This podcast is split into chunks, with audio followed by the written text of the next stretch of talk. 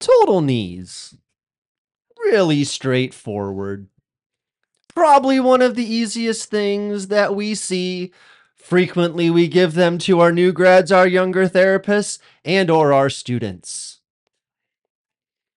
But what about that one? When they don't progress? Stay tuned as we talk about total knees.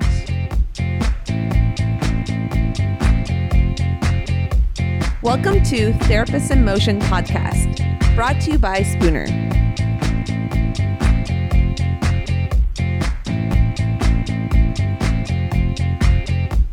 Welcome back to Therapist in Motion Podcast. This is Dan hosting for the final time in 2023. Today we are going to start a new topic where we discuss clinical cases.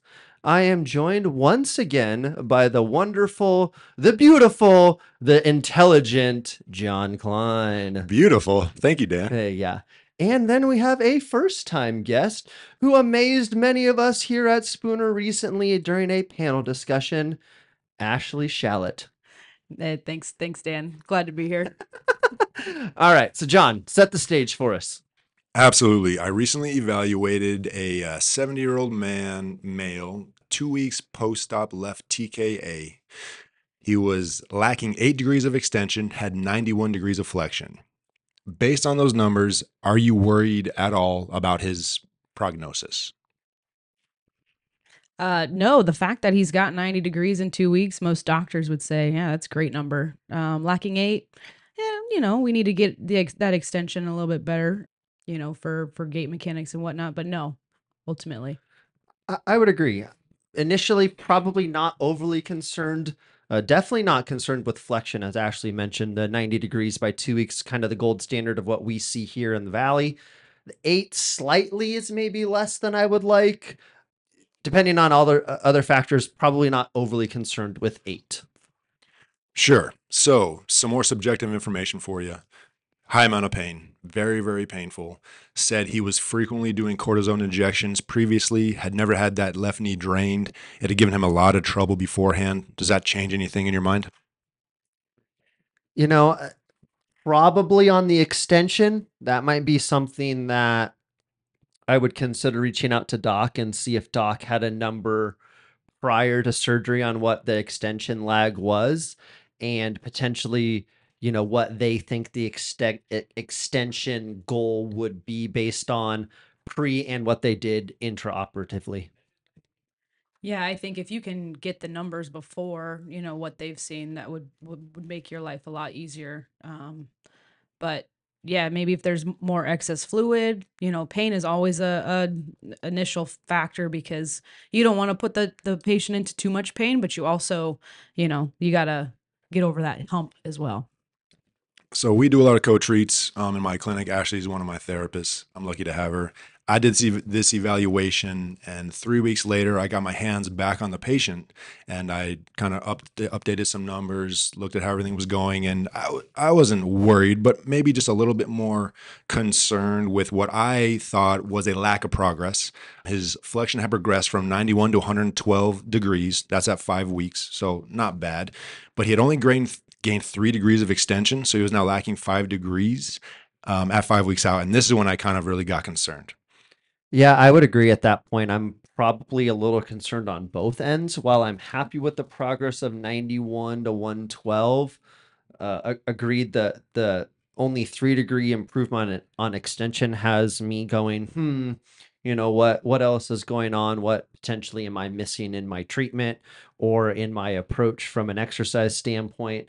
But also, like, you know, a lot of times I tell patients 120 is kind of the goal at 6 weeks. And so if we've got to get 8 degrees in 1 week, that might be a big jump. But again, if they're showing logical progress week by week by week, and I can write about that and update doc and update patient and that we're headed in the right direction, I'm usually less concerned about that, but the extension definitely would have my attention more significantly now. Well, and what set me off to it was his gait.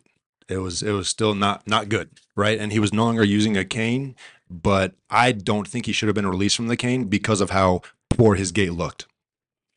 Yeah, and he was having a lot of pain with a lot of stuff. So it's hard to, again, push somebody that doesn't want to be pushed either. I mean, not that he was necessarily, but I remember when he would exercise and stuff, he wouldn't necessarily do the whole thing because he'd get tired or it's too painful or whatnot. So I remember that being significant too. Okay, so let's talk a little bit about, I'm going to ask some questions really of the two of you. So between weeks 2 and 5, so the fact that he came in at 2 weeks, hopefully he had home health and was given some traditional exercises to do, you know, quad sets, long out quads, things like that. What are, or what is the rationale for y'all's progression after the initial quad firing, you know, motor control, whatever you want to call it, relearning to assist with, you know, mostly swelling reduction, especially through that suprapatellar fat pad, and just overall motor unit firing?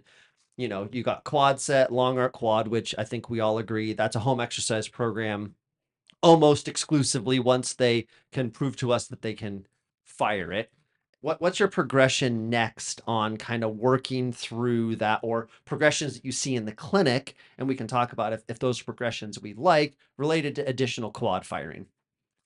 Yeah, I always like to get my patients close chain, you know, standing, doing things that kind of simulate walking or just even standing stuff. Like I like you said, giving table stuff, you know, I always do that for a home program because it's easy.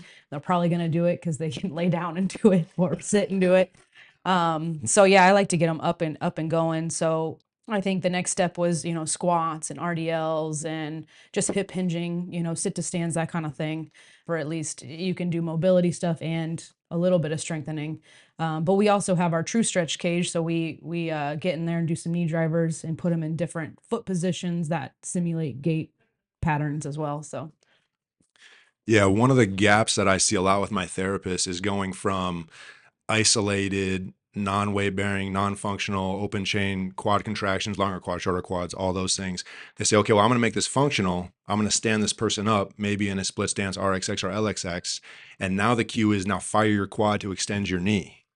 So this begs the question, Dan, Ashley, what does the quad do in gait? Does it extend the knee? Really, it does not extend the knee in gait. Although when you look at EMG studies, it will show a level of activation. But when we really look at what's happening to create knee extension, it's really the control of the anterior translation of the tibia moving over a fixed foot. So the momentum moving forward over that fixed foot. So if you go back and you look at the anatomy, there's one main muscle in closed chain that will control excessive anterior translation of the tibia. And in my opinion, a lot of it would be the soleus. I would agree. And even in my assessment that day, I said patient requires increased eccentric soleus control. I felt it was lacking in his program. And that was one of the things I thought while on the table, you could push him to getting flats. His gait just was not following. And I think that's the reason why. Yeah. So I want to talk a little bit about that and some strategies that you both employ to assist with facilitating that kind of end range soleus control, but also you both noticed he was lacking terminal knee extension in gait. So how do you integrate soleus control with the traditional screw home mechanism? Yeah, so you need mobility and stability, correct? So his popliteus was gunky. It was gnarly. We had to spend a couple good sessions working that thing out. Super painful, super tender. But as Ashley did more work on it and it started to release, we actually both started to notice, okay, now it's releasing, now it's relaxing. So think about the transverse plane control of the popliteus behind that knee. Very, very important.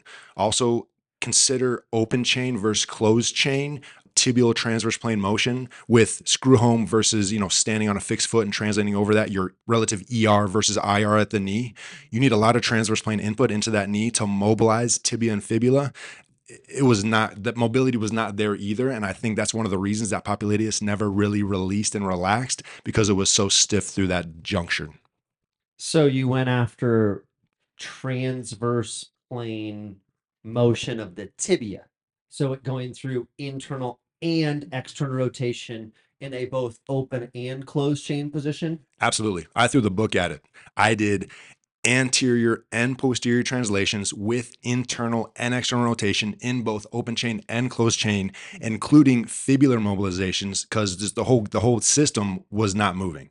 Yeah, he started having lateral thigh and even down in the calf pain. So we really worked that lateral column of his leg too. So, okay, let's talk a little bit. You both have mentioned a combination of mobility and stability within that first 5 weeks of programming. Can you talk a little bit about your evolution of the thought process on why you need and how you incorporate both mobility and stability into your exercise prescription? Yeah, so as Ashley pointed out to me earlier, she really wanted to focus on strength, right? And get the guy nice and strong, because a lot of atrophy, and I totally agree. But when I'm doing it, I'm always one who wants to go to end range and re-educate those new ranges of motion. If I'm fighting for an extra degree of knee flexion, you better believe that they're doing a squat with maybe upper extremity assist or a light leg press as deep as they can go, so I can re-educate that tissue to start working and those muscles start working that new range of motion. And then I think we also did we started quadruped stuff. So we did, he's on his knee now, and that might feel uncomfortable at first, put a pillow, puts whatever you need down, but then he would work into knee flexion that way, and he's controlling it. He's still feeling pain, obviously, but again, he's controlling it, and that really turned our page too. Just one note on that quadruped exercise. Do have a discussion with the surgeon on that. Unfortunately, I know of a situation where that was something the surgeon was against, but it was not well communicated, and it ended up opening the incision because of quadruped positioning. Now, there are some physicians out there, I think they're all different, who will say, yep, no issues with you kneeling. There's other physicians who will say, you're never going to kneel again. I don't want that amount of stress. It's always going to hurt. Puts too much tension on my incision, yada, yada, yada. But just do remember, if that's something that you're considering, which I do agree, it's a great exercise to work on that self-control of end range knee flexion from a motion standpoint. And then they can kind of move in the transverse of the sagittal plane to kind of stress that tissue a little bit. Just, I do urge a little caution with that, not in this situation that it was a bad thing.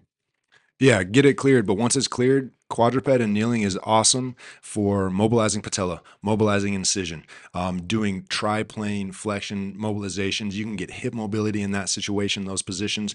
I love it.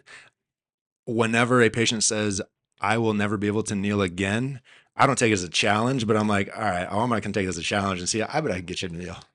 Yeah. And I think, doing a double leg before, obviously I did it when it was, 8 to 10 weeks out. So incision fully healed. There's no scabbing. There's no, but those older patients with older skin, like they do have a tendency to break. I remember one time I had a guy do it who's, I think he was like 80, but he went to sit down and he rubbed his knee on the low mat table and literally skin came off. And I was like, oh no. So yes, you have to be cautious, definitely older skin. Okay. So let's talk through what the next range of motion checkpoint was and roughly how far out post-surgically this individual was. So this most recent reeval was 13 weeks out. We had got to 117 degrees of knee flexion, which is good. But if you think about, at 5 weeks, he was at, 112. Yes. And now he's only at 117. So we only got 5 more degrees over that time period. And he was now lacking 2 degrees of extension. So we'd only gotten 3 more degrees of knee extension. So again, we were doing a lot of coach reading and talking about this case. Yeah, you can kind of tell we put more of our eggs in the extension basket on that one to really drive in that total knee and whatnot. And you're saying lacking 2, right? Yeah. So I think that was the progression of that. So that was our focus. Okay. So let's talk about that 8-week period of time. And you both talked about how your focus was mostly on that end range terminal knee extension. So talk me through some of your exercise progression ideas and clinical rationale for why you did what you did. Yeah, I think we started doing like eccentric soleus work. So nose to wall was a big one in different footing positions. I remember even getting him in stride stance at the mirror and having him go through, you know, knee bent to knee straight and having like looking at it. And I think that was a big thing for us too, is, you know, him visualizing it. Yeah. So, you know, when that patient's lacking a couple degrees of knee extension, like, you know, they have it, but they just can't get their body to do it. It's a proprioception, it's a kinesthetic awareness issue. So I've used the visual cue of, it's called a mirror TKE matrix. Patient just sits and looks in the mirror and says, look at that knee. Is it straight? No, get it there, push that thing back. And then we incorporate anterior weight shifts. We incorporate steps. We try to make it look as much like gait as possible and follow up with gait just to re-educate the body on, I say, there's a piece of gum under your heel. Don't let that heel come up. Keep that thing flat. And we try to get their gait better that way. So let's talk a little bit about that proprioceptive load into soleus, because I think it's one of those muscles without some mentorship from Jess Ellis and Andrew Walquist, I probably would really struggle with ways outside of nose to pull to get the soleus to fire. And so some of the things that shout out to Andrew, one of the things that Andrew really likes to do is almost do like a 5-way TKE. So he'll do front leg and gait, traditional TKE, kind of like John was talking about, in a weight bearing position, resistance behind, you know, the posterior knee, right at the joint. Great. Get some to fire some quad, gain some balance, gain some control. Then you drop the lever arm below the knee so that it's more soleus activated. Then you switch that and go rear foot and gait, do the same two mechanisms. And then as they gain more eccentric control, they turn opposite the resistance so that the lever arm is still below the knee on the tibia, and it's pulling that tibia posteriorly. So eccentrically, they have to control the soleus. Now, to John's point, as we were talking about it earlier, it's not the most functional thing in the world, but what it does do is it helps them learn the motor control of what that should feel like with a little bit of resistance. And we know when we add load, that does stimulate the proprioceptive system. Don't breeze by nose to pole so quick, though. I mean, you say like everybody knows what that is. I rarely see it on flow sheets until I intervene and say, hey, how are we going to do eccentric soleus? What's it look like in gait? Even if someone cannot be single leg stance or toe tap stance that early, you can still do XXX or feet even and start getting some input into that soleus to get it to fire. That's true. And I think it's important when you do that anterior lean nose to the wall, making sure that once they are able to go single leg balance, that the contralateral limb does not go posterior, because then it becomes more of a hip hinge than a true soleus. So let that non-involved leg go forward as well so that they are really utilizing that soleus to assist with the deceleration or the eccentric control of that. Love it. And I even throw in a little transverse plane, touch left, touch right with your nose just to get a little more twist in there. Yeah. Another thing that I really like early on is put them in plank position and put a cuff weight on their calf so that, again, they feel that from a proprioceptive standpoint. Yes, when they go into a plank TKE, are they still getting quad? Yeah. Do I really care at that point? No, because I still want quad strength. I still want quad firing. But it's also going to proprioceptively stimulate the soleus to fire because of the external load. And it's not much. It's 1, 2, 3 pounds. You're also getting their core engaged. But what I like about it as well is you're putting them in hip neutral to maybe even a little bit of extension, which we know from gait mechanics, in order to achieve full knee extension, you need adequate closed chain dorsiflexion and adequate hip extension. So I'm going to ask a question about this case in general. Does this gentleman have adequate closed chain dorsiflexion and adequate, I'm going to say, open chain passive hip extension? Nah. No. But we work on it every day. We work on it. I mean, that's like basic, you know, first flow sheet I write for a TKA is they're doing hip extension or hip flexor stretch, and they're doing some sort of a calf stretch, because no matter how straight and flat their knee is, if they're lacking dorsiflexion, lacking hip extension, they're not going to get turned on the extension when they're barking. Yeah. And I think that's an important thing. You're saying that that's a basic thing in your mind. Oh, sorry. Yeah. Well, in my mind, yes. But I think that that's a clinical nugget for people to think about and stress the importance in their home exercise program of doing that on a regular basis, right? The evidence tells us the average individual takes 5,000 to 8,000 steps a day. But then in our home exercise prescription, we're having somebody do 2 sets of 30 seconds on their calf stretch, and then, you know, 2 sets of 10 drivers for their hip extension, and they're getting 20 reps in. That isn't sufficient for a home exercise program. Same thing when it comes to quad sets, longer quads, right? Evidence, again, will tell us the quad's firing 5,000 to 8,000 times, just like the soleus fires 5,000 to 8,000 times, but our home exercise program is 3 sets of 10. So it's not sufficient from a load standpoint, and we really need to be better as a profession on prescribing that so that patients are getting that neuromuscular firing early on, and they're telling their brain it's okay for this joint that just went through major trauma to work again. Talking about gaposis, talking about getting them back to function. Like for me, it's how quickly can I get them off the table? How quickly can I get them eccentrically loading quad, eccentrically loading soleus, mobilizing stuff that needs to be mobilized, attacking hip, attacking ankle. Not that I ignore the knee, but you know, it's a foot ankle and a hip kind of. The knee issue gets stuck in the middle. It's really a hip ankle thing, right? So if you can treat the hip and the ankle, the knee will kind of almost take care of itself. Not that we're ignoring, like John said, but to go to your point, I think the other thing is progressing their home program. I think a lot of times we ignore the, it's been 5 weeks, they're still doing quad sets and, you know, and giving them some, like you said, that they can do all that stuff at home to work on their own extension. So that's another important aspect. Yep. Okay, so let's talk a little bit about, at one point during show prep, you guys mentioned how this gentleman started to progress to having more lateral type symptoms, which as I think through some of the patients I have currently that are post-op total knee and that I've seen more recently, that lateral compartment or that lateral joint line pain, or not even always joint line, sometimes it's superior inferior lateral pain. Mm-hmm. Talk me through like what your all's rationale was, what you went after, and why you think that was important to helping him continue with improving in his gait mechanic and improving that active knee extension.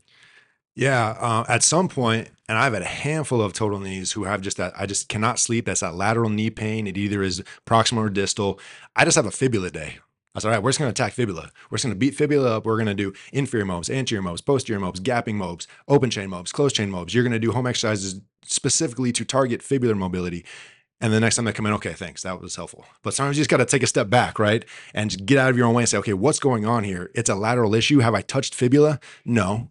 Think about all the swelling. Think about joint effusion. Think about potential scarring and everything that's going to lock that down. Has to be addressed. Yeah, and it hasn't moved in however many weeks. So yeah, I think the fibula gets ignored a little bit. But also, I think we attacked like adductor and the medial aspect of his leg too, and that really helped him get over some stuff.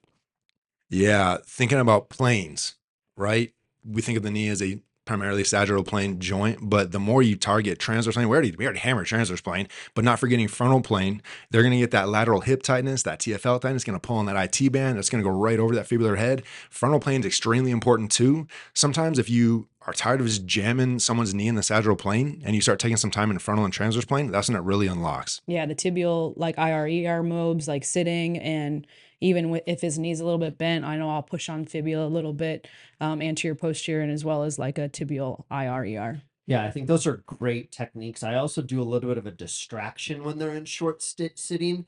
And if I can get a little bit of distraction, we're lucky to have a foot ankle post-surgery device that I can hook around their shoe, and then I can slip my foot in it to give them a little bit of distraction so that both my hands are free.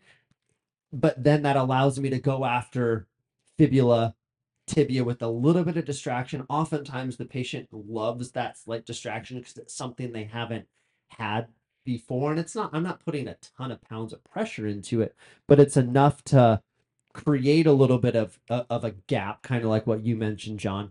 But I also think then that allows me to kind of go after the plane of the quad to the anterior aspect of the IT band, or the anterior aspect of the hamstring to the kind of that posterior aspect of the, posterior aspect of the IT band. And kind of, again, as I think about fascial planes and intermuscular septums, while yes, those tissues are connected, they still have to have individual mobility, and sometimes with those lateral chain type pain patient, presentations, going up and working through that a little bit just gives them enough of a relief to where, again, you spend a full day working on that lateral complex and like, oh my gosh, I feel 80% better.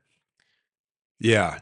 Speaking of short sitting, because this is what popped into my mind, I get eye to eye with that thing and look at that incision, right? How many knees do you grab maybe from someone else who hasn't done good fascial work, superficial work, incision work, and it's just stuck. It's just bound down.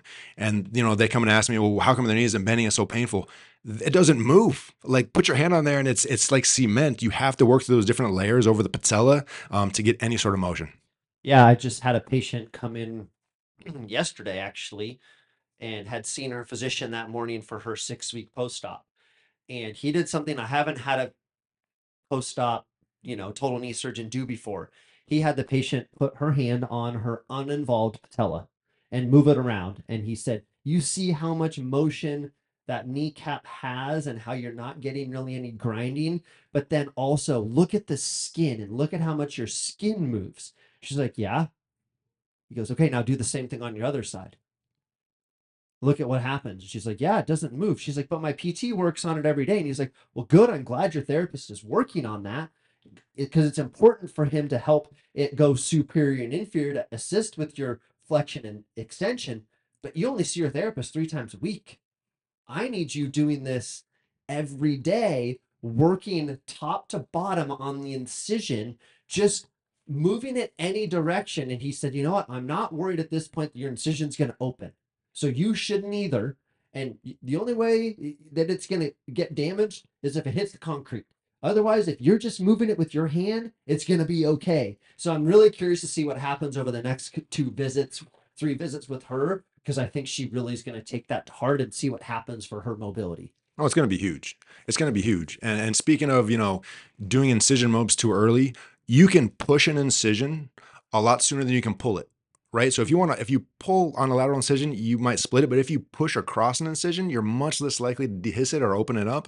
So I'll do that, not say earlier than I should, but I do that pretty early to get that moving because I love that example. Props out to that surgeon. I want to show them that skin should move in all different planes, all different directions. And after their surgery, it does not move.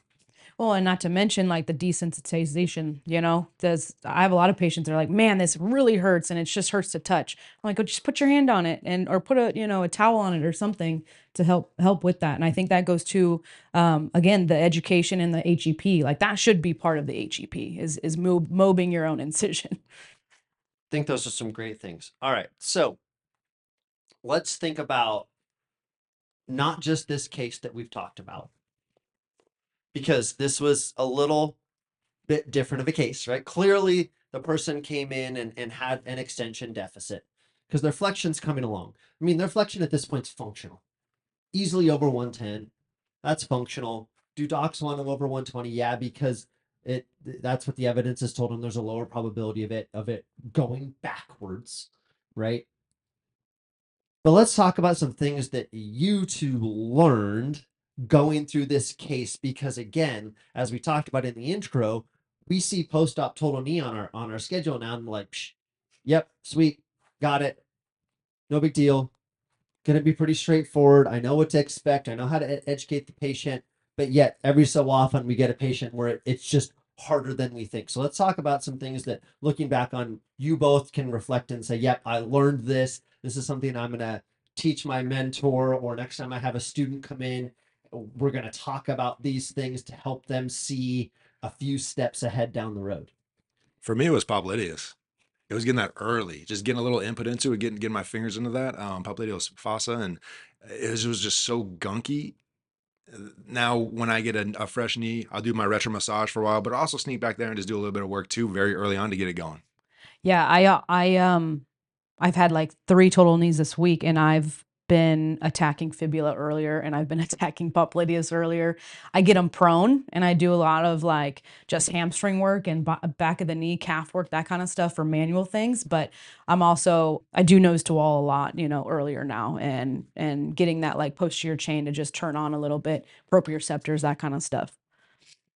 I think for me, as we've talked through this, it goes back to what Ashley mentioned about home exercise progression.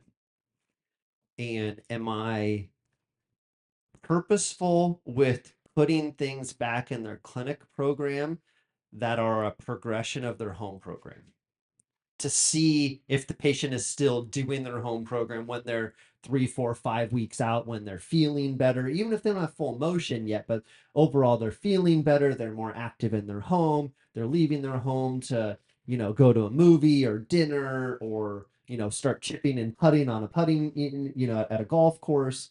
But thinking about, okay, at that 4 to 6 week mark, when we're close to, you know, 5 degrees of extension lag, 112 degrees of flexion, am I progressing their in-home program appropriately, and then challenging them in the clinic with those progressions?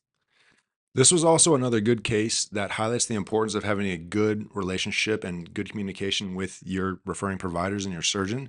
For this patient, we actually went to the surgeon and said, hey, can we dry needle him a little bit earlier than the 12-week indicated mark?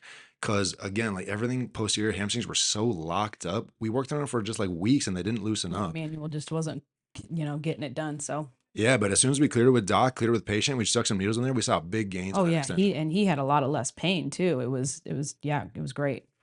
So I think that that's an important component to think about as well. You know, John, you and I have had this conversation in some other mentoring about, you know, what does needling do, or using as a diagnostic tool or using as a treatment? You know, if it doesn't help unlock that like it did with this gentleman, why? What else do we need to do? I had that exact conversation with a patient yesterday who's post-op knee surgery, but's a collegiate level golfer. And she said, at school, they were needling me. It hurt super bad. Every time I got needled, it hurt worse. Nothing's letting go. It doesn't let go. I almost feel worse after I get needled. And so I went to that conversation that we had and said, okay, and I don't trigger point dry needle for our listeners' sake here. And I know we have listeners across the country where in your state practice act, it is not allowed. So you're going, well, I never use that as a modality anyway. But actually what she had most success with was putting her on the vibe plate and getting some high frequency superior inferior input into her system. Now in this situation with the total knee, I'm not always a big fan of the vibe plate early on for a lot of different reasons, but the fact that you guys were able to get the buy-in from the surgeon and utilize trigger point dry needling says that that wasn't it. It was potentially more of just a not something larger than just, you know, a little bit of guarding. Yeah. Did you try the massage gun on him? I did not.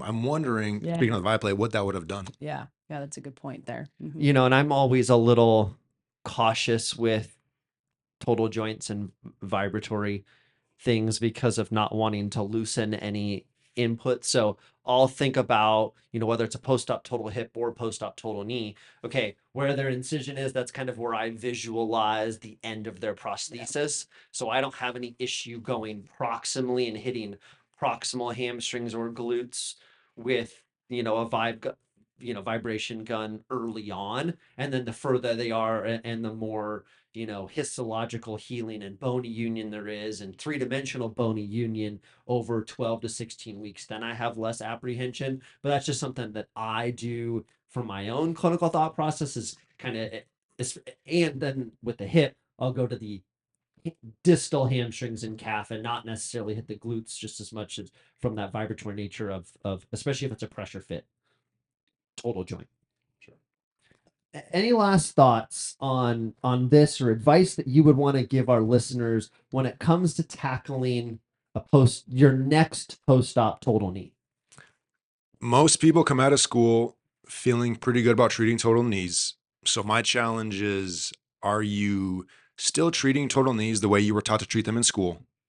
Or are you actively learning, progressing your thought process, your clinical knowledge, doing all the things we've discussed multiple times, out of plane stuff, top down, bottom up, chain reaction biomechanics, eccentrics, yada, yada. Are you continuing to grow as a therapist? Yeah. And I think the huge nugget, like you were saying, is the HEP, but also like making sure you're checking in on your patient and keeping them accountable. You know, like I always ask my patients, hey, how'd that exercise go? How'd that home program go? Whatever. So they know I'm going to ask. So they're more, you know, willing to do it. So. Well, John and Ashley, thank you very much for joining us on our first clinical case discussion podcast. I look forward to having more of these into 2024. I wish all of our listeners a very happy end to the new year and a great start to 2024. As always, if you have any questions, comments, concerns, or case submissions, please do not hesitate to email them to us at therapistinmotion@spoonerpt.com. Thanks for having us, Dan. Yeah, thanks, Dan. Thank you for listening. Please hit subscribe on your favorite podcast app.